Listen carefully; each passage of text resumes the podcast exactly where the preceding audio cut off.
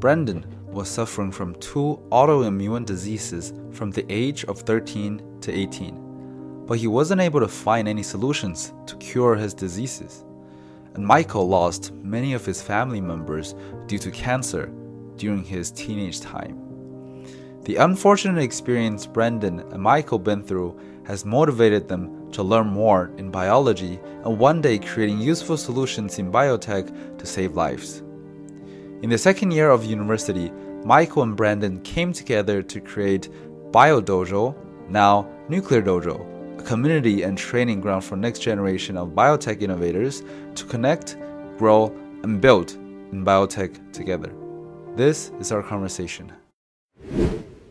Welcome, um, Michael and Brandon, to this episode of Idea Can't Wait podcast. Um, you know, great to have you guys here. Thanks, man. Thanks for having us. Thanks for having us. Okay, first question. Uh, without letting you guys introduce yourself first, what is the definition of biotech to you? You first, Mike. The definition of biotech to me comes down to building anything new to improve the quality of life for your fellow people using cutting edge biology or just biology. Okay.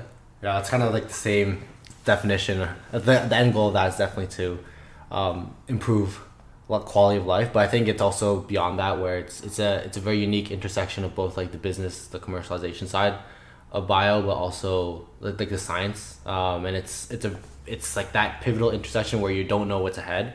Um, you don't know what the biology could lead to one day, but you're ta- kind of taking that leap of faith um, to kind of build something.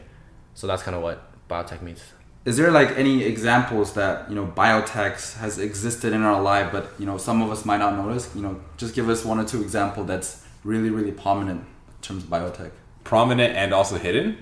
Or just Yeah, like because sometimes people like they they you know sort of ignore the fact that biotech is around us, but it's Yeah. actually had a lot of impact on us. Is there Yeah. any example of that? yeah. Yeah. it's quite a few. I think the first one like that comes to mind like that we don't think about is uh, is our food. Um, like cell cell ag, we call it cell ag, like cellular ag- agriculture.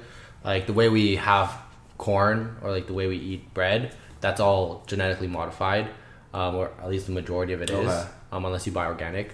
But a lot of that you, you kind of change the way the genetics of of that particular produce is so that it grows uh, either it grows faster, it can withstand harsh conditions, it's able to you know use less resources, and that's all done so that we can all have enough enough food to eat. Um, that's like one example that I don't think we think about too much when we think of, of biotech. Yeah. The world of uh, cellular agriculture and alternative food is, um, yeah, everything from GMOs to, you know, um, you know, harvest stem cells and growing, know, new steaks without having to kill animals.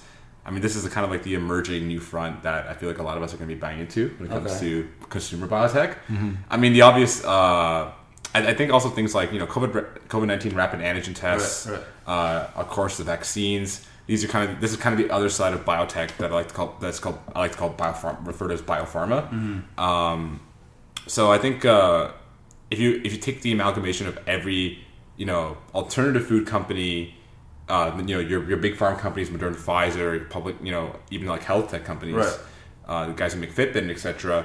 This all kind of conglomerates into a term I like to call like we like to call the bioeconomy. Bioeconomy. The bioeconomy is kind of like the yeah the new and up and coming term for this. It's just any it's the amalgamation of all the companies that are doing something cool with biology and trying to you know improve the general um, standard of living. Okay. Wh- What's what has been you know biotech so attractive to you guys? Because you know I, I think um, very different from uh, the majority of the young kids right now. Some of them are lost what they want to do in their life, but I, I think for you, especially two of you, your interest is very clear to you because you're interested in biotech, and both of you are. So, um, how did you guys get interested in, in biotech? And you know, what, what is you know your, your some of your experience and stories, if you don't mind Yeah. telling us. So I think uh, we both started because I think both of us have a pretty deep passion for um, for science. Yeah. uh, we both got into research pretty pretty early on, and that I think for both of us was driven by personal personal experiences. Uh, Okay. like like for me, I had experience with a disorder called autoimmune disease, which is basically when your body starts attacking itself. Yourself? Uh, yeah. So Oh, what happened? It's basically like I had two autoimmune diseases before. One of them was um, it was called PANS, and the other one was called ITP. Oh, okay. PANS affected like my brain. And you can Google all the symptoms. It's like it's pretty crazy. Uh, but ITP, How old were you when you had those? I was in grade eight, so maybe Grade like thirteen. I think for thirteen at the time. Okay. And it was like for a period of five years, from thirteen to eighteen, that I had experienced these symptoms, um, for those two different autoimmune diseases. But at the time, there was no cure. Um, for what existed before. So Oh. when I came to university, um, I found out that you know, un- like I didn't know this before, but I, I found out undergrads get involved in research. I think that's something I that was my first step, um, unknowingly into the biotech world, and then from there I was like, okay, what does this research? What's what's the next step for this? Like, how does this actually reach the patient? I think so many times we think as you know students looking to get into like research or medicine, like it stays in the lab, but it's go go and you write a paper about it. But to actually get it to the patient, you have to do a lot of things behind the scenes that we don't really learn about Right. um, it was just like you know the commercialization process like patent creation um, you know going through university like ttos and stuff uh, that that's all things that you know we talk about in, in biotech uh, because that's something that in academia it's really you're just there for like a lot of it you're there for the science uh, so just kind of seeing that and also like the business side too Yeah. like what that looks like that was really interesting to me and how, how it could potentially you know propel an scientific innovation towards like a patient so that's where my interest kind of got started in, in Oh, biotech Okay. that was in my first year end of my first year Okay. Is Yeah. there like an overarching like vision that you guys you had specifically? For example, you know, using biotech to save lives that really resonate with you. Is yeah like as a lot of it was just like i there's a lot of people who have really good ideas um, but they just like it's it's still you know we're experimenting on like on rats and like mice and stuff? Yeah. but if it's if we're able to actually you know develop something put it into turn into like a company so that you know patients can actually get you get the product Yeah. um, that was kind of where I wanted to see, particularly in my case, like autoimmune, um, just like drugs targeting autoimmune diseases. Okay. That was where my interest kind of lied. Nice. Yeah. What about you? I I think you you got into biology quite early on. I I see you post a, a lot of uh, medium papers, right? yeah. So Yeah, tell, tell me about your story, man. How'd you get into bio, like biology and biotech in general? You know, if it wasn't for personal experiences, I'd probably be working in animal biology or conservation right now. Oh. Because I've always been in love with nature. I've always, you know, mm. as a kid, I was I was a guy who was outside, you know, staring at bugs and planting sunflowers for hours on end, and that Oh. was like, Okay. that was me. That that was me in like my element. You know, I. I could happily watch animals do their thing for hours on end and not be phased whatsoever by I you know, how know much that. time has passed. So animal was like your first interest that really. So yeah, um, I you know I was privileged enough to grow up in a house with like a, a pretty nice garden, and Okay. um, so I got my first ever form of like you know physical activity or like or like interaction with nature was through gardening. Uh, so I used to like pride myself in like planting like these really really tall sunflowers, like things like Oh. almost like seven feet tall sunflowers and stuff like that. Whoa. And like I at one point I was planting corn in my backyard, um, like you know those those like those baby corns. Yeah, yeah, yeah. Uh, and I, was, I think you know being able to kind of just like see what you have, uh, you know, see what your planet grow from the you know grow, grow literally from the ground up. Uh, that at least to me satisfied two things. I got to see you know I got to kind of like admire nature and just you know be fascinated with it. But it also allowed me to kind of just be proud of something I built, and I was very happy Nice, about that. yeah. But evidently, you know, I'm not. Uh, I'm not right now currently uh, catching, you know, geckos in the Mekong River Delta of Vietnam. uh, you know, I'm I'm in a lab doing work, b- biomedical work. Yeah. So basically, the biomedical part comes in, which kind of grounds me. I'd say is uh, I've you know the to tell you the truth, I've just lost a lot of people to namely cancer. Um, you know, family. family and friends uh, to cancer. Um, so you know, throughout I basically spent from age 13 up until now, even uh, just like sending condolences letters, uh, viewing bodies and state, viewing you know people in their coffins, Wow, and uh, yeah, and just you know having to um, repress a lot of my, I guess, frustration and anger with Right. the current state of the world. Um, when it comes to, especially cancer therapies. Okay. Um, I lost basically my maternal figure um, while my parents were, you know, working like 13 hour days. I was raised with my aunt and grandma, and I lost my aunt when I was uh, 13 to, can- to uh, stage four metastasized brain cancer. Round two of metastasis uh, previously went to the lungs and then the brain. Um, and you know, so I saw my this maternal figure of mine battle cancer for uh, probably five years, a good five years. You know, consistently going to get chemo, radiation, coming back, losing her hair, losing her strength. Uh, You were 13 year old at the time.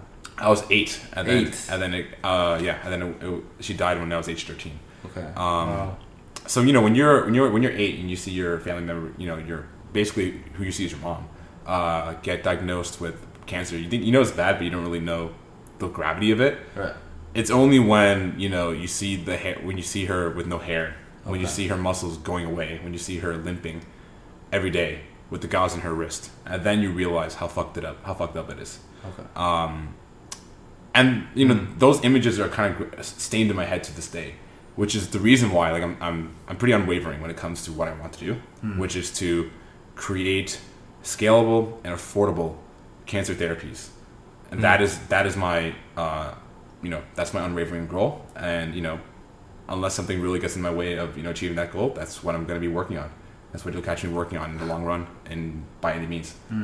So so when did you start? You know, doing research or start getting into cancer cancer therapy? Yeah, I would suggest. So I I joined a program called the Knowledge Society or TKS, um, which is a it's basically a high school it's a it's a program aimed at high school students, Right. and it's the core objective of the program is really to train high schoolers to adopt the tools, mindsets, and techniques, and also build a network with each other.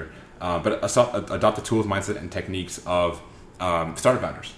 It very much is to create, uh, plant the seeds of a startup founder in Oh. the high school, in like a population of talented high school students Okay. and I had the opportunity to join this program, and um, you know, forever grateful for being able to be a part of it. And you know, my so my first start into you know any form of science work whatsoever was scientific communication. So as you mentioned, I've been writing a lot of Medium blogs Right. on different areas of science for the longest time. Uh, I think I started when I was, I think it all started on my. Uh, 16th birthday, I think I recall 16th or 17th birthday. Oh, did you set a goal or something? No, uh, so it's actually funny. So I was working on a project that Okay. day. Uh, it was I was trying to mod. I was playing with this tool called PyMol for the first time, and I was building like a model of a protein. Uh-huh. Uh, and then my mom came. It was like 1 a.m. It's one of those things where you're just kind of vibing, you're just kind of like you're in your zone building something. Sixteen. Yeah. And then and Did then you know about these? I I've seen the videos. Oh, Yeah. okay. So I had- if you Google the Google the Google Yeah. Michael Trinh on YouTube. You can yeah, find him doing some presentations and stuff about about random bio. yeah. So That's really cool. at, like at like 16 years old. so the funny thing was like I remember that was my birthday because my mom reminded me. Ah, okay. So it was literally like kind of just chipping away, and my mom's like, "Yo, it's your birthday." It was like, Uh, and I was like, "Oh shit!" 16 years, I think birthday means a lot to a kids when they're you know pretty Yeah. young, but you know your, your work ethic or your interest is so dominant that you know you, you I just, forget about I just wanted to get into a lab. Th- Like that was my goal. And uh, so my first real research project, I'd say, started when I was in grade twelve. So that was like seventeen. Um, like I had the privilege of meeting a scientific mentor. Started doing this like uh, this. Uh, we built this tool called REMEDI. Uh, it's actually available now. remedirepo.org. Remedies, R E M E D I.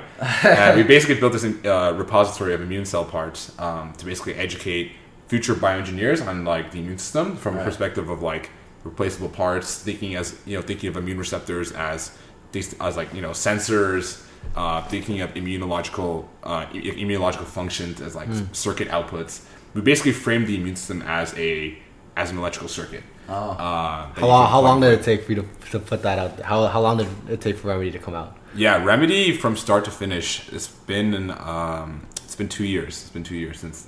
Yeah, it took about two years. Um, yeah, there's been uh, it's been a big big journey to get here, and we're yeah we're excited to uh, to see this released out to the public. Nice man. I'm excited too. Yeah, thanks. But Yeah. that was a big tangent. Thanks for listening. Okay. I I guess for Brandon, um, you talked about something you did in college and, and uh, in high school and, and what, what gets you really started in biotech. And uh, Brandon, I think um, you also had multiple ventures before you started Dojo, right? Yeah. Um, so can you you know maybe share a little bit more about that and is it related to biotech as well? Yeah, so I think um, I started getting into the. I so I didn't do TKS, um, and I think I, I started really being interested in building things when I was in university. I didn't really know that was possible because I came from you know like I just really didn't have the exposure. So when I started in- into university, Yeah. I remember like a big like you know, infl- in like inflection point being when I met someone and he said he was doing research since grade ten. Oh. and that's when I got him? was a guy named Sean actually. Okay. I remember, and that that's what really got me thinking like, hey, I didn't know this was possible. That I could actually start, you know, contributing to the field or even just like building things, whether it be bio or anything to solve problems when when we were just kids. Like I was 18 at the time. Like I was still very very like in my mind I was still pretty young and naive. But I think after that point I started thinking of things from like um, you know from first principles like there's a problem. Like how do I break it down? How do I solve this? So uh, I think the biggest first of my first ever venture was in um, it was a nonprofit for high school students and it was March of 2020 when uh, COVID kind of hit and it kind of flipped our word, world upside down. Right. Um, and I remember like looking side to side and like seeing some of my peers like struggle throughout the, the first year transition, and also seeing like high school students like being very confused, myself included, on what to do right after high school. And then ever and like add on COVID to that, and it seems like a really really bad mix. Like people are gonna get really really lost, and you know university like that. My first year was pretty pivotal for me, um, and I knew that like you know many students will also have a very pivotal experience. So uh, I was like, okay, there's a problem here. Like these students don't have the support to kind of get through this, uh, COVID included, um, to you know apply to university and transition smoothly. So kind of built up like my first venture there, where uh, to kind of just be a centralized platform for students to come and get every single resource they need to be successful in that transition. Um, and yeah, over the course of I think four months, we grew to have I think 500 or 500 submissions of over like 500 word like blog posts about Wow. like university experiences, so students can make the right decisions. We've opened up an internship program for 170 students to get like experience despite COVID, and held like several events uh, just to get people aware of what's what's out there and what's to come. Um, and then a lot of our like our people that worked uh, with me have now went on to start their own projects and start their own like companies and Nice. like nonprofits and stuff. So I think it was really great to see, you know, and, and this was me without any business experience or any like any experience at all, honestly. Okay. And it was just like I have a there's a problem that I just want to fix, I want to solve, um, because I don't see anyone else doing it, and it was just just going with my gut. And I think it was a very like very raw experience, and I say raw because you know it's like you're there because of your passion, and that was it. Uh, and it wasn't because of like external influences. Like I didn't know where this could take me in the future. I just really just wanted to help. Um, I didn't really have that many mentors at the time, so I didn't have like, the knowledge um, for like you know on how to build something that's like scalable and everything. So there was obviously a lot of like missing parts um, that I would do very differently. But I think it taught me one thing that you know like the passion is so important. Like you Right. you go back to like why you're doing Yeah. what you're doing and you know that's always been something that i reflected on ever since ever Mm-hmm. since that so uh i see a lot of problems all around me but then again it's like you know how do i solve this and like why am i doing this so maybe we can talk about this later about like what our futures looks like Right. but i think maybe you'll learn um mike and i will have probably very different futures uh, even in bio which i the, the within biotech which is why i think biotech is so interesting Yeah. Mike's a builder. Um, uh, and then like for me, I think I'm considered more, or I'd like to consider myself more as like an empowerer. Right. Yeah. Um, so just like you know, supporting people who are actually doing like Nice. great things. But we can get into that like, Uh-huh. like later. Uh, then, then I, I guess there are some connections between these ventures and, and I guess the Bio Dojo when you guys first started. So Yeah. uh, maybe share a story of how you guys find each other and how this idea, you know, start, you know, appealing. It all started with a cold message on LinkedIn. Yeah. okay, what happened?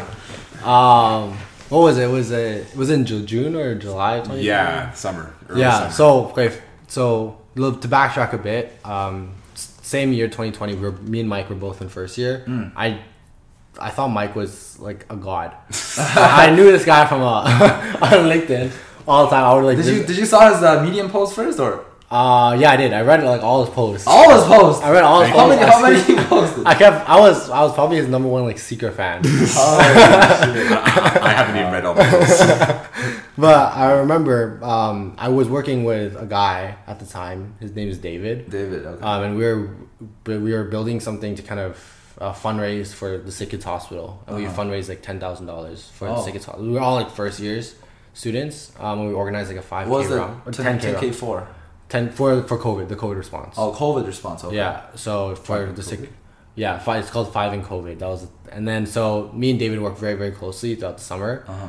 Um, and so David, I, I recently learned that he was supposed to be going to Harvard, Harvard Medical School, I think, um, for the summer. And he was in his first year at Western, and he was supposed to be going to to Harvard, um, along with this guy who, uh, who I would learn later learn to be Michael, Oh, and they're gonna be roommates. okay. So yeah, I'll, I'll let you take it from there. Yeah. Like what happened? What yeah, happened so David and I were planning to be roommates because we both had um, we were both planning these lab internships at uh, Harvard Medical School (HMS). Um, but a uh, a small uh, viral inf- viral infection from Wuhan started scaling up around the world. Biology kind of ate the world. I actually cut that part out. I'm not- but like, yeah, this uh, you know, COVID, COVID came in like a you know came in swinging, and um, pretty much everything got shut down, right? Right, so right. we we I saw my yeah I saw the you know any opportunity to have HMS kind of get uh, you know put on ice. Um, so that so I kind of yeah spent the summer in Toronto instead. Um, I forgot if David ended up going that's if he somehow managed to go that summer or the summer after. But um, Nah, it worked. Like, like he, he he did manage to get into HMS and Okay. and, and, Next summer, and yeah. actually go the, yeah the following summer. But we Yeah. we never ended up being roommates. Right. Okay. Yeah. You didn't go after for, to HMS? No. Um, Oh. I'm so now I'm incoming at uh, MIT. That's, MIT. that's that's my Boston engagement. Oh, okay, yeah. okay. Yeah. Nice. Yeah, so so you uh, find out about Mike and, and uh, cold message him on, on LinkedIn? was it me or you?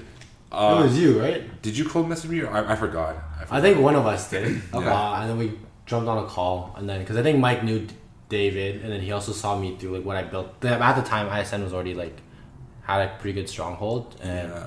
Um, I was also in doing research at the time as well Uh-huh. in uh, in some like computational psychology lab, and then um, and then yeah, I think you messaged me. Or it may have been an intro. I Yeah, an intro. We got an intro. and we For, got for what reason? You guys just, Just to meet. connect? Just to meet. Yeah. Okay. It's one of those. Uh, it's like you guys would vibe kind of intro, which, which I love, by the way. Those are like my Yeah. favorite kinds of intros. Yeah, like those ones you don't expect an intro. Okay. It's like Yeah. yeah. Yeah. and then we did like Yeah. we, we did, and then we just started like talking about ideas of like what we wanted to build. I think we both have we both were involved in research uh, to kind of know a little bit about the what it was like as an undergrad. Alright. Um, we also were both life science students at U of T. Um, so we kind of like figured out like, hey, look, we know that there's re- research is a thing. Everyone wants to do research, but like, what else is there? Like, what other people? What what is something else that people are missing? Hmm. Um, and that turned out to be like biotech. Okay, and, and after you guys get on a call and discuss, you know, those uh, opportunities, what, what what was the first few steps that you guys took to get this going? So BioDojo, and by that extent Nucleate Dojo, all started as a Facebook group chat. It was Yeah. literally like, let's get people who are interested in like you know who are just int- who are doing research already, Yeah. and who are interested in like translating biology and just the future of biotech. Let's get everyone, um, specifically in Southern Ontario, Uh-huh. across these different universities, all in the same group chat, so we can just like send papers to each other and just like just like have some sort of community, so we're not like you know just kind of standing alone Okay. in our, our respective schools. Yeah. Right. And then so we added we added a bunch of friends from like you know U of T, It's like Waterloo. 15 people. I think. Yeah, like It's Just- all your friends in the beginning. Yeah, literally, it's just like U of T, Waterloo, Western. Didn't matter what school. Yeah. It just added Yeah. you. Okay. But then you know people have friends, and then it becomes the friends of friends effect. Okay. And you know the network grew, and then by that time we had grown out of Southern Ontario, in terms of like the people, like the geographical like reach. Right. We had people in like UBC and like McGill and stuff. Yeah. And then we had a friend come in from California, like like a friend like joined us from like I think it was Cal like uh, Caltech Yeah. or UCSD or something. Uh, and then we are like, okay, this is like a full on community. So then out of that, you know, amalgamation of people, um, uh, like three of us kind of came out of the woodwork to kind of structure this into like a proper community. And us three ended up being the founders of, of Dojo. Uh, Us three being myself, Brandon, and uh, our third co-founder, Sabeda. Yeah. What, what was the main activity going on in the group chat? Like you guys just randomly chatting, or is like any set activities that you guys post on a regular basis in the very beginning? I think like to to give a little bit of context, uh, we were all early either very very early undergraduate students, so like Right. first year. I think we're all first years, and some high schoolers. Yeah, yeah, So- like high schooler first year. Yeah. So uh, also for let, let's say like for research in general, a lot of research is done in, in academic labs and through universities, and it's very very competitive to get into these labs. So a lot of times we see people who are joining labs at like at the senior level of undergrad. So like you know third and fourth years or plus, and a lot of like graduate students. So as we all had a, a common bond. Firstly, was like the love of bio. Right. Just- and we're all new, so everything was really fascinating to us. Mm-hmm. And honestly, I think it still is. And secondly, is we were very lonely because Yeah. there was really no one who could under really understand. Like, hey, you know, like we're all first years. We're all in this lab. We don't know what we're doing, but we just want to learn. And like we have these ideas, but we're like, you know, we don't know where to put them. So it was, you know, just having that like that literally like it was called Gen Z Bio. It was. Yeah, we called it Gen Z In Bio. the very beginning. It was Yeah. Gen Z Bio, and it was uh, our attempt at making friends. yeah, yeah literally. It was just like we just talked, we just talked to, to, to each other, and I think we were all very like we all vibe like really well. Yeah. So we would like just like people would just send papers like, "Hey, I have a question on this. Like, has anyone looked at this before?" And it's all voluntary. Like people just love Yeah. to being there and speak to each other. That was the magic. That was kind of like the the magic of the community. It wasn't like there was some sort of like carrot in front of us that we had to like chase. Like Mm. it was there wasn't like some sort of co-curricular credit or you know volunteer hour or you know CV that you could really put this on. Okay. It was just more like we just wanted to be here, Uh-huh. and that was something that I didn't really experience Uh-huh. in a- in like uh, I didn't really get that out of the student groups I had joined first year. Oh. Uh, like the the science based ones Right. at least. Uh, Yeah. so that was like the first science based, passion filled, passion powered uh, student group that I was a part of, and it was Okay. yeah, there's something magical about it. I, really, I really liked it. Uh-huh. And and when when is the oh shit moment for you guys when you realize oh okay this is this might be something this might be like a you know a business or, or, or something that we can carry through. Ah, when was that moment? I think it's different for me, it could be different for all three of us. Okay, Yeah. maybe you can you know each. Okay. Well, I think for me, it was just like every time we would bring someone in, they would always bring in like two or three more people, or they would ask like, "Hey, could I bring these two or three?" people? Oh okay. And then they, if we like, if we brought one of them on, like they would say, "Hey, I like these friends."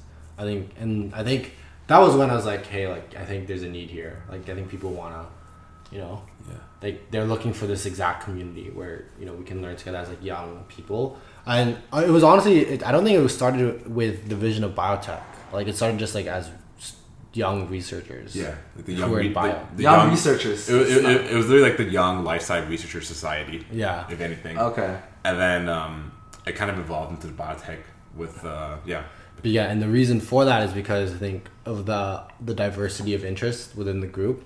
Like the people were coming in from all different fields. Right. So from people who were doing like you know cellular microbiology to like synthetic immunology to you know computational biology or even like neuroscience.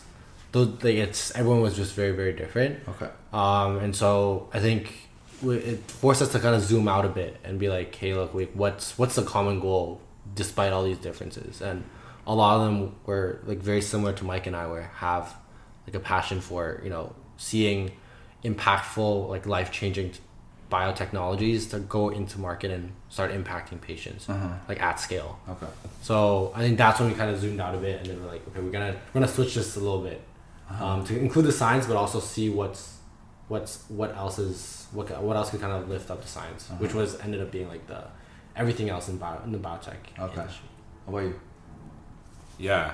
I think it really all clicked when we when we reached out to our first guest speaker because we, we Mm. it's basically our first event. Oh. Our first guest speaker and our first event was a fireside chat, and it was it, was hosted by uh, like we hosted it with um, a the head of U of T's immunology department, Oh. uh, uh, Juan Carlos Zúñiga-Pflücker, who's a amazing guy. He's this uh, well pretty well renowned uh, developmental immunologist.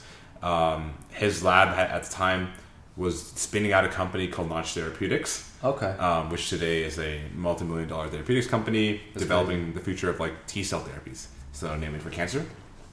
And you know, so we were, I got to see this kind of company, this Canadian company being you know spinning out in real time, and you know, what better first person to have than this you know this friendly guy, friendly professor who you know is working on some pretty cool stuff and just being it's just being out of company. So we had him on for our first uh, our first ever fireside chat. This was December of 20, 2020. 2020. Yeah, December 2020. A few like a like I think a few months after we've Yeah. formalized into evolved from a messenger group chat into a Discord. Okay. Yeah. Like a month later, I think. yeah, like a few weeks later, a month later, and then we had this first event, Uh-huh. and it was after we, you know, we, we hit the screenshot uh, keys, and you know, you had that, you know, how you had the, those Zoom screenshots where everyone's like smiling and stuff. Uh, it was that, it was that exact moment. And I was like, okay, we're building Wow. something here, right? Yeah. Like, there's a need for this. People want to come in and help. yeah, This is this is the grounds for like something big, yeah. and um, yeah, it's been it's been like that since that day. Yeah. Okay. And and I guess after the oh shit moment, did you guys? I, I, it it all started with the group chat, but there, you know, there needs to be some vision or goals. So did you guys ended up setting a grand vision or goal for BioDojo and where this could be? it's been evolving. It's Yeah. been evolving Okay. a lot. I think um, the whole biotech aspect, like Brandon said, came from the fact that we were all di- we all had a diverse set of, of um, like experiences and research interests, and therefore you couldn't really cater to one uh, without like neglecting the other. So biotech was like the common the the translation and like impacting people was like the common denominator. But I will say is like we also noted that we weren't really being trained in how biotech worked in school, and that was another really big factor, right? Like there was there was very few uh, how biotech work courses for undergrads. Everything we saw was for grad students, or if there was like a translational course, it was like for upper years, uh, like third, fourth years. Um, or it covered a very, very, very specific aspect of biotech, like the drug discovery pipeline, which is amazing. But there's a lot more to biotech or the bioeconomy than just the drug discovery pipeline. Uh, and we wanted to kind of train each other and learn about this industry um, because school wasn't going to train us. And it wasn't exactly an edX or Coursera course we could just easily subscribe to and, you know, learn from. Okay. So the vision, I think, in the end, in the beginning, was to build a learning, like a learning community Learning where undergrads, undergrads with some research experience or interest in translating biology can come in, can learn about how the industry works, and then come out with at least some sort of like rough blueprint, blueprint on a biotech company they may want to create or a startup they may want to join. You know, we, we, we basically our goal is to transform student researchers with passion and curiosity about biotech into you know startup operators or founders, um, at least in the long run. Okay. And this wasn't like a short term thing. Like we weren't like when we started, we weren't thinking of, you know, these first year students are gonna like build a company next year or something. Um, this is when we first started. It was like, okay, how do we actually, you know, give them everything that they need, like the tools, the exposure, you know, the network to actually find find like join a biotech startup or even like down the road start building one. I think it's a it's like a multi like multi year vision, and we see this now because we're in our you know, second third year, Yeah. and like some of the people that we've started with are actually, you know, some of them have gone on to like build things. Uh, some of them have joined really like like high growth startup biotech startups, um, but it all started with just like just bringing people together to just share. Like everyone was sharing out of their like out of their passion to learn. It was like a there was like a share to learn kind of mentality where you share stuff, you, you teach other people about your field, um, but then you also learn from like what other people are teaching you about their field.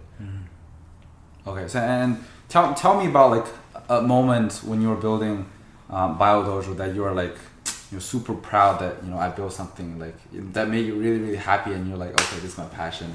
You know. Is there a moment like that?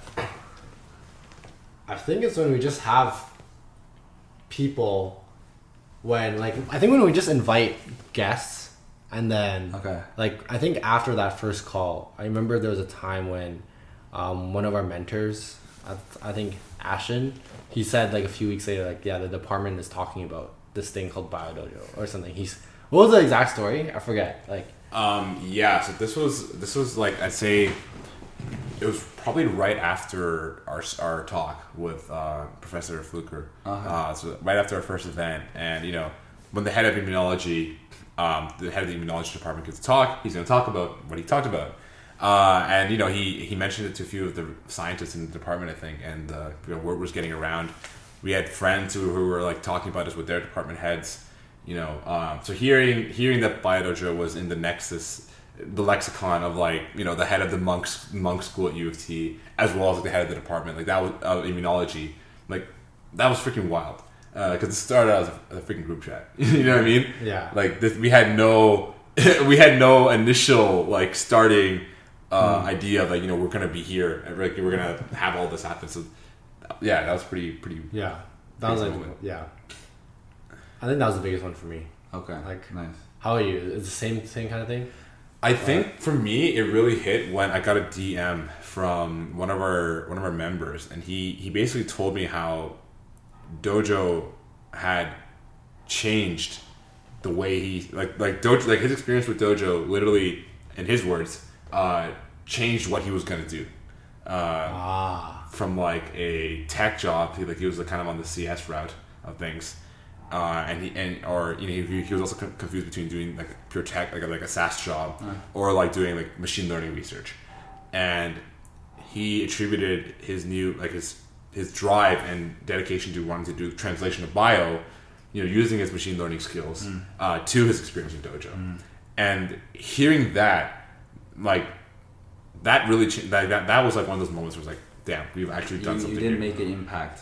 we actually, yeah, like we actually made an impact and like added a new person with drive, talent, and a lot of skill Yeah. to the biotech space. If this guy goes on to create, you know, some crazy therapy or new drug, for You'll example, be proud that you. that yeah, it's like it's like if we if we can even have like a chapter in, in, in his story, All right. Yeah. know, that that would be enough. Okay. Mm-hmm. Yeah.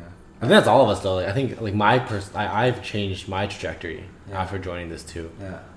It's like yeah, that's Yeah, it's, it's wild kind of crazy, think about. man. Like, Wild to think especially you know those kids are very, very young, and, and they um, every decisions or every step they make is very important, and especially you guys had an impact on them. You know, giving these community and, and learning opportunity for them, right? And um, yeah, so where do you where do you guys see it going next for for uh, BioDojo? Where do we see it going? Yeah. Um, so I think a few months ago, uh, earlier this year, we merged with Nucleate, which is a, um, it's a, I believe it's a nonprofit out of the in the U.S. and they basically their big thing is very aligned with us, but they primarily serve the graduate school population, and we we all collectively as Nucleate, we want to empower future biotech leaders. Uh, and so I think for us right now, what we see where we see this going is to continue doing what we're doing in terms of you know finding community capital and resources to deploy to to students who want to become the future of biotech in whatever capacity because biotech is really very very multifaceted and Yeah. i'm still like learning about this like Right. even as, as i go Right.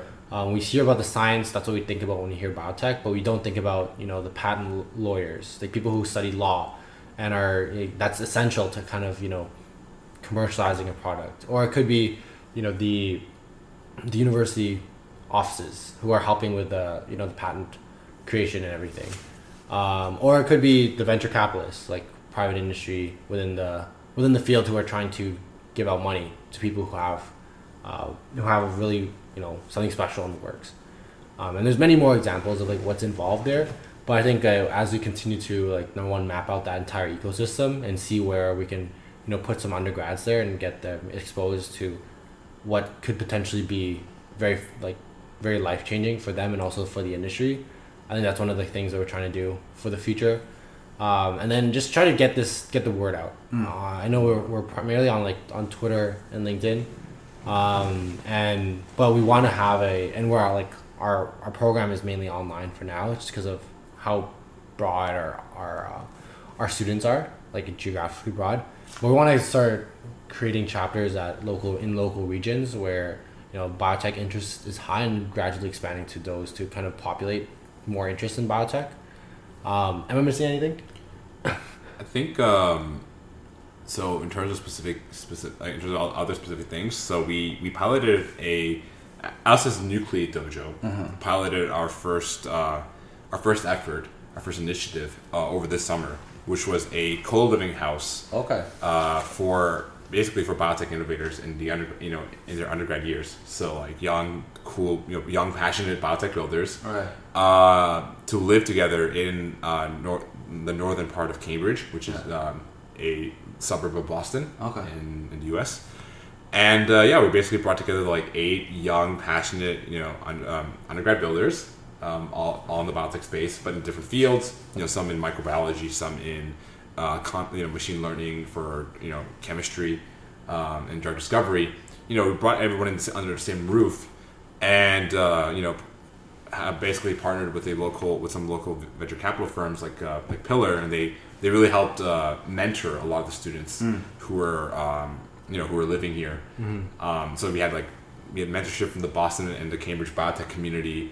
We had um, the students themselves getting to you know experience you know like going into like visiting labs at Harvard, MIT. You know some of these students. Uh, some of these students end up kind of working actually uh, with MIT. Oh, nice. And um, yeah, and you know, we, one of the students was uh, was working with the, the Wyss Institute in Harvard Medical School. So, you know, having all these students interact with the Boston ecosystem, the the bo- biggest ecosystem, biotech ecosystem in any given city in the world, Boston, um, and just kind of learning, uh, you know, learning about how the industry works, learning about um, where their passions lie in the in specifically in the biotech space was pretty pretty magical, and you know, there's also some kind of just cool cultural aspect of this because, you know, as a life science student, and I'm sure any life science student who's listening to this can probably relate. The extent of like the extent of uh, community engagement that you get are usually in the forms of like, you know, like fundraisers, maybe the occasional gala, and a lot of journal clubs. Just like a lot, a lot of journal clubs, or like research or poster fairs or research presentations. What's what's journal club? A journal club is basically like a like a session, like, like either a call or like like an in person like kind of seminar ish, Okay. where you where as a group you collectively go you break down a research paper, Oh, okay. like figure by figure. And Book club, but for science, Oh, scientific research. Paper. It's papers. scientific we book go club. reading one scientific research paper together and break it down. Um, Exactly, Yeah. asking questions, grilling it. Right. Exactly. you know. So like that's very common if you're a life science student, and you've probably experienced this. For anyone listening who is a life science student, it's a very high chance you've experienced one of these things, either from a club or from a department, etc. But then we look at our friends in the tech field, and we're like, well, these guys have like hacker houses, like you know, these guys have to live to live live with each other and like build cool projects and stuff. Like, why can't we do that? Right. Right. Mm-hmm. We can't exactly be shipping. It's not exactly as easy, you know, to pull off like building a I don't know a bacterial probiotic than it is to like you know ship updates to an app on GitHub. Right. But with that said, we can still take elements from that from that uh, tech culture and bring it over to biotech. Right. Um, for life science students, Okay. especially for undergrads, and that's you know the house was kind of magical in that sense. Okay. Yeah. What what what turned out to happen in the house? Like, is there any you know product that came out of it, and, and what did the guy do there?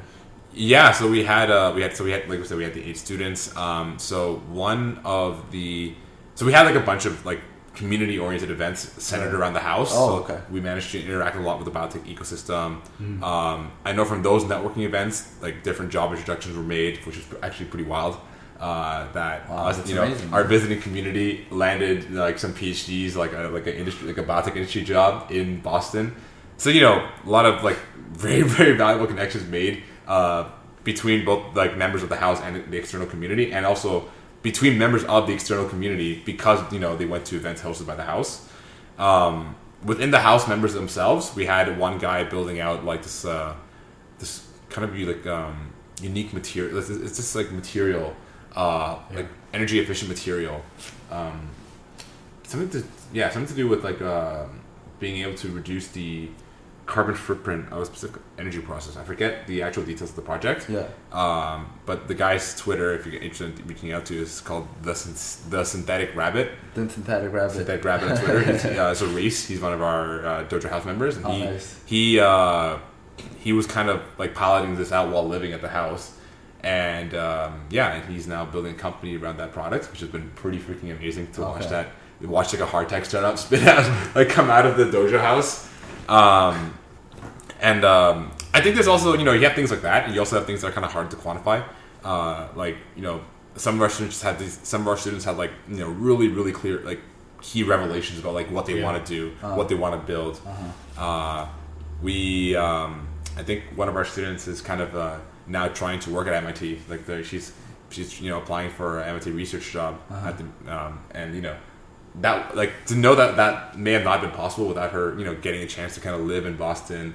Um, you know, not have to worry about things like you know paying rent, but just being able to like unapologetically explore you know her passion for biotech. To know that without this opportunity, that may not have happened is kind of shaking. And It's kind of like uh, I don't know, it gives me goosebumps. Yeah. as well. No, it's amazing. I, I guess to mo- motivate or you know let more people to know about biotech, what specifically um, gets you excited about the future of biotech? Um, you know, share a little bit about what gets you excited. I think it's just the possibility of solving um, diseases, like issues, like systemic disorders that have plagued our our species for like since forever. Okay. I think that's the biggest thing that gets me excited about what's going on. I think uh, like biotech is, is great. I find this very interesting with the with like the science bio community in general. Um, I think a lot of people are very motivated to do to, to solve these problems. Like when you, I think it's the people come to bio because they want to help other people. Right. Um, they want to solve diseases that hurt families, and break them up, uh, and I think that's like a really great part of why you know like why I'm study biology, uh, why I've done research, and why we're doing like Nucleate Dojo right now. Yeah. Yeah.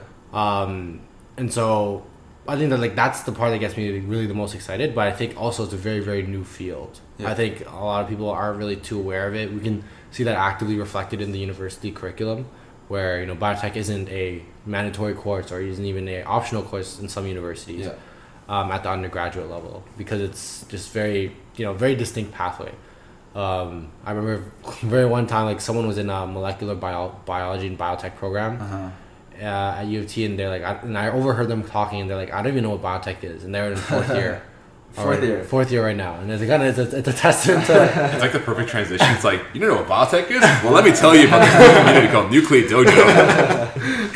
yeah, but I think it's I, I think as, as more people kind of see the value of biotech, and also like just step outside the bubble, like their bubble, like in academia, they're also building cool Yeah. science, but it's constrained to like academia, like within scientists talking to other scientists. But you go to you know a place like Boston where biotech is like every around every single corner, like you talk, you see people, scientists talking to not only scientists but everyone else involved in the biotech ecosystem, whether that be like other founders, other funders, other operators, uh, and I think that's what makes it so great because once you have that collective network of of great minds and people with who are driven by the same goal, I think that's when you can really make something like quite quite remarkable. I think the so how I view biology is that biology is the ultimate form of robotics on the, Oh, how so? because if you look at um, like biology, it really is just applied hardware. It, it's like it's complex hardware mastered over like millions upon millions of years of trial, error, and iteration. Okay. Interesting. and it's the ultimate form of adaptable uh, adaptable hardware especially in the sense that you know um, any single perturbation you make to a biological system to like improve it in a certain way for a certain use case it always involves some sort of trade-off as well right. so you know these uh, you basically have these self-functioning machines that you know they they take in inputs they produce waste and they have outputs you know they're literally these like functional machines whether you're looking at a bacteria or if you're looking at, at like a ginkgo plant um, like, uh, biology is just like the most app- applied most advanced form of robotics that we have Okay. and um, now imagine if we can actually understand how these robots work, how these, uh, you know, part by part, function by function, how do these robots work? How do we re-engineer it for our use, you know, for what we want to do? And how do we, you know, how do we evolve these things to, you know, ever optimize to, you know, specific use cases we want? To me, that's that process alone is fascinating uh, in terms of like what we can possibly build in biotech, because that general principle of like you know being able to kind of break things down into modular parts, reorganize them, create a new system, that is itself fascinating. Industry wise, there's something magical happening in biotech, which is the breaking down of barriers between different fields. The lines between computer science and biotech are blurring more and more every day. You know, uh, even hardware, like a, like a lot of robotics and automation. Um, you know, the amount of automation engineered job postings I see in the biotech space is absolutely insane. Um, so the walls between uh, different different industries and biotech are breaking down more and more, which is beautiful because when walls break down between different industries, a more cross collaboration happens. Some incredible things can happen. I don't know if you guys learned about the Haber Bosch process in like grade eleven chemistry, grade twelve chemistry. Um, Wow. it's basically the pro- it's basically a chemical process where you can fix nitrogen from the air, and you know you can just have like distilled nitrogen. Very very huge implications for a huge implication for uh, fertilizer, including fertilizer. Okay. Uh, uh, also chemical weapons. Uh, so this chemical process that was that was like tech uh, perfected in like the early 1900s only came about because of the cross collaborative nature of, of what at the time was the German the German like the German industry. It was a mix of like you know uh, industry uh, companies making cannons. Uh, with companies uh, making fertilizer, like making fer- like trying to make some sort of fertilizer Ah. with like chemistry labs, and you know these are relatively you know one would one would not expect like you know a um, a pure chemist uh, you know like a pure chemistry lab, a arms manufacturer, and some sort of like uh, farming materials company to all be working on the same project together. Um, but this kind of cross collaboration is, is what led to the production of like you know this process that saved millions, if not almost a billion people by this point from starvation. Because at the time there was a lot of fear of like the world running out of food, and it was literally like some chemist literally said, if we can fix nitrogen from the air and get it into the soil and have fertilizer, we could save millions of people. And sure enough, only through a cross collaborative environment, you know, which so happened at the time to be in uh, pre-war Germ- pre-World War One Germany, that will you know all of this came about through that collaborative effort. Now imagine with our technology now, with no war and you know the, the need, not to use chemical weapons or biological weapons going out uh, coming about, what we can do for good with this amount of cross collaborative uh, passion and energy and just even like market forces, you know, pressuring. What is the craziest thought that you had of how biotech can, you know, can do? I'll, I'll give I'll give credit to George Church for this one. Uh, Professor George Church from Harvard Medical School. Uh, so George Church is like a legendary genetic engineer, and I I recommend people read his book called Re uh, Regenesis for uh, any for like you know the crazy biotech dreams. So he, opens the book and he says, "Imagine being able to grow a house from a seed, kind of like how you grow a tree from a seed, right? Grow a house from the seed? Grow a house from Just a seed." just like how you planted the the micro uh, the, the sunflowers. corn. Yeah, the- sunflowers. The, the baby corn sunflowers, exactly. So instead of planting baby corn sunflowers, what if we planted a skyscraper? You know, what if we planted a mobile home? Like, what if we planted, I don't know, some sort of biodegradable temporary house to alleviate, you know, housing pressure, right? Like, I don't know about you guys, but planting a freaking house from a seed is uh, kind of wild. That's crazy. Yeah, I'd say that's yeah. I'd say, I'd say like so, anything from that to like, or maybe you know maybe this is me being very ambitious and kind of audacious, but you know creating cancer therapies or just disease therapies that don't cost four hundred thousand dollars per patient and you know only cure disease for the very rich. Yeah. Imagine being able to create actual actually affordable therapies for complex diseases. Uh-huh. You know what I mean? with certainty. Yeah. With- yeah, like that, that like have like a high percentage of working, not just across white people. How, how far are we from that? Like From the seed or from the from, no from from, cheap the therapies? cancer. Yeah. From cheap therapies. Yeah. Um, so this is this is basically where I, I, I plug in my call for uh, all my fel- all my friends in engineering and uh, computer science. That you know, we're solving scientific problems every day. You know, every every every day, dozens of new papers come out alluding to you know potential answers for a lot of scientific problems, and with you know with all that being said, there's a ton of money also being poured into the space. Right. But what we lack is a lot of optimization of current process of current like manufacturing processes and um, and the you know the way we conduct um, like bi- yeah research, research and manufacturing in the in the life sciences space. And you know these unoptimized processes lead to very high costs. For example, um, and this is kind of what Notch Therapeutics is uh, trying to change. Uh, the current problems with uh, T cell therapies, like you know, uh, like these immune cell therapies that we use for like cancer patients who aren't responsive to chemo. Um, you know, therapies like the, the different immune like cancer uh, immune based cancer T cell therapies. Um, they all require a very specific process called um, ACT, uh, adoptive cell therapy, basically where you extract immune cells from the own patient's own body, send them to a lab, you know, by cold, cold storage, uh, cold chain storage, you know, genetically engineer the cells, grow them out, send them back to the hospital with the patient, and then inject them back into the patient. You have this very convoluted process that doesn't scale because you know uh, we can't have we for the longest time we the process the prospect of having like a uh, immune cell donor pools just kind of out of the question, like scientifically, for the same question, for the same reason why you can't have like a, a universal liver donor pool or kidney donor pool, Right. right? You have to have like this like matching, Specific. like genetic matching and stuff. So like there are there are scientific uh, proposals and tried and true uh, actual like experiments that have been done to kind of circumnavigate like kind of like circumvent this problem and get around the the matching problem for immune cells. But with that said, the way we manufacture immune cells is still inefficient. So the prospect of actually driving down costs, even with the science answered, like partially answered for this problem, is still low because we haven't optimized the actual manufacturing part, right? If you can't manufacture something at scale, um, the cost isn't going to go down. And what's the point of curing cancer if we can only cure it for the one percent, right?